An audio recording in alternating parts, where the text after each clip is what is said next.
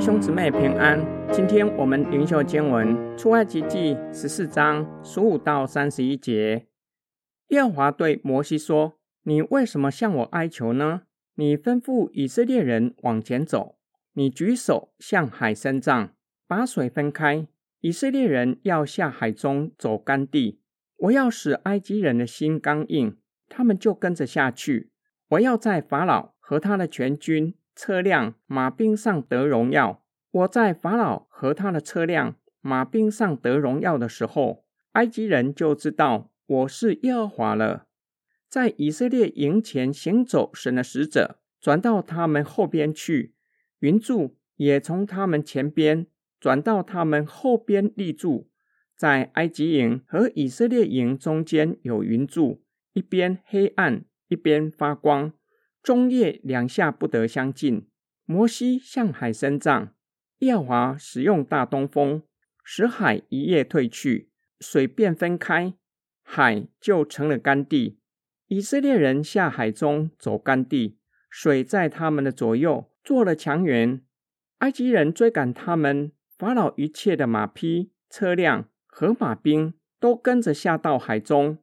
到了晨更的时候。耶和华从云火柱中向埃及的军兵观看，使埃及的军兵混乱了，又使他们的车辆脱落，难以行走，以致埃及人说：“我们从以色列人面前逃跑吧，因为耶和华为他们攻击我们了。”耶和华对摩西说：“你向海伸杖，叫水扔合在埃及人并他们的车辆、马兵身上。”摩西就向海伸杖。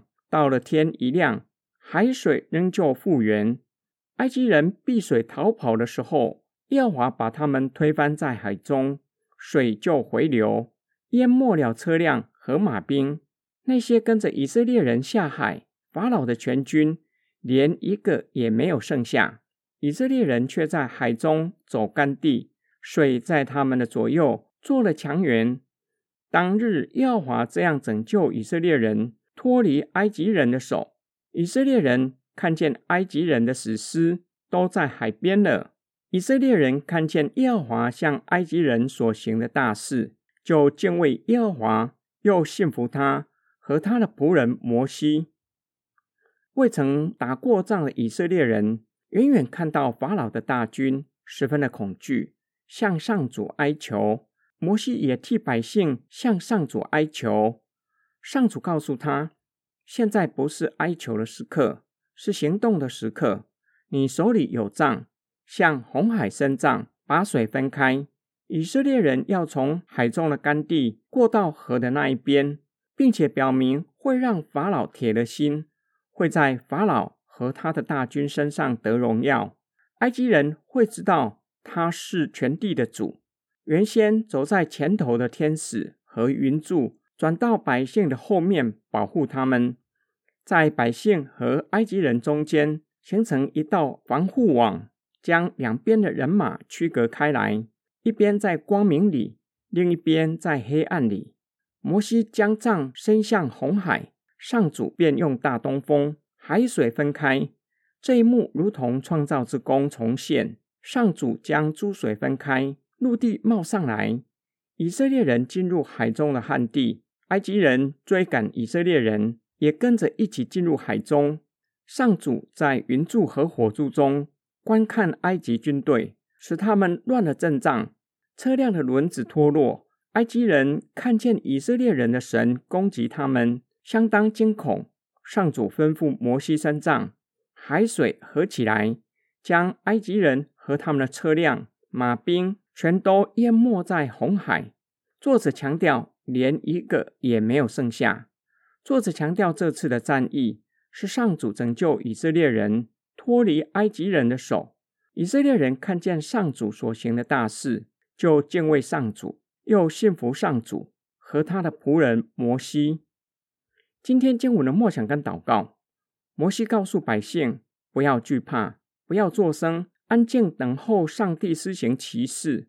或许摩西没有看到上帝工作的迹象，于是向上帝哀求，求上帝快快施行奇事，拯救百姓脱离法老的手。上帝告诉摩西你要吩咐百姓往前走，且要将杖伸向红海，就会看见上帝施行奇事，经历上帝将红海分开，让百姓从旱地走过去。上帝给摩西的话，对我们有何提醒？求主赐给我们信心和属灵的智慧，知道什么时候要迫切祷告，知道什么时候要安静等候上帝的作为，让上帝在前面引领我们。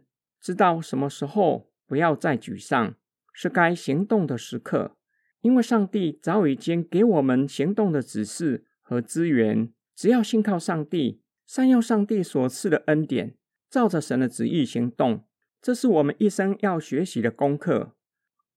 我们一起来祷告，亲爱的天父上帝，求你赐给我们信心、智慧和勇气，叫我们不走在你的前面，或是走偏了道路，也不懒惰，或是失去信心，而是要紧紧的跟随你，信靠主而遵行你的旨意。我们奉主耶稣基督的圣名祷告，阿门。